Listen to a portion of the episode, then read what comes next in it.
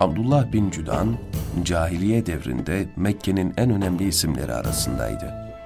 Güçlülerin güçsüzleri ezdiği o dönemde, insanların hakkına riayet etmesi, misafire ikramda bulunmasıyla şöhret bulmuştu.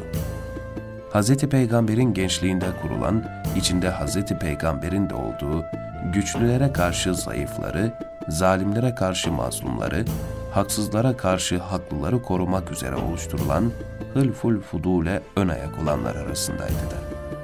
Hılful Fudul, onun evindeki bir toplantıyla kurulmuştu. Gelin görün ki bu iyi insan gençliğinde kendisiyle Hılful Fudul'u oluşturdukları Muhammed'in Resulullah olarak davet ettiği hak dine tabi olmakta ayak diremiş, putperestlik ve şirkten yüz çevirmemiş ve o şekilde ölüp gitmişti. Günlerden bir gün Hazreti Ayşe, Abdullah bin Cüdan'la ilgili bir merakını Resulullah'a açıp, Ya Resulallah, Abdullah bin Cüdan, cahiliye devrinde misafirleri ağırlar, köle azat eder, akrabalık haklarını yerine getirir, komşularına iyilik ederdi dedi ve sordu. Bunların ona ahirette bir yararı olacak mı? Peygamber Efendimiz, hayır dedi.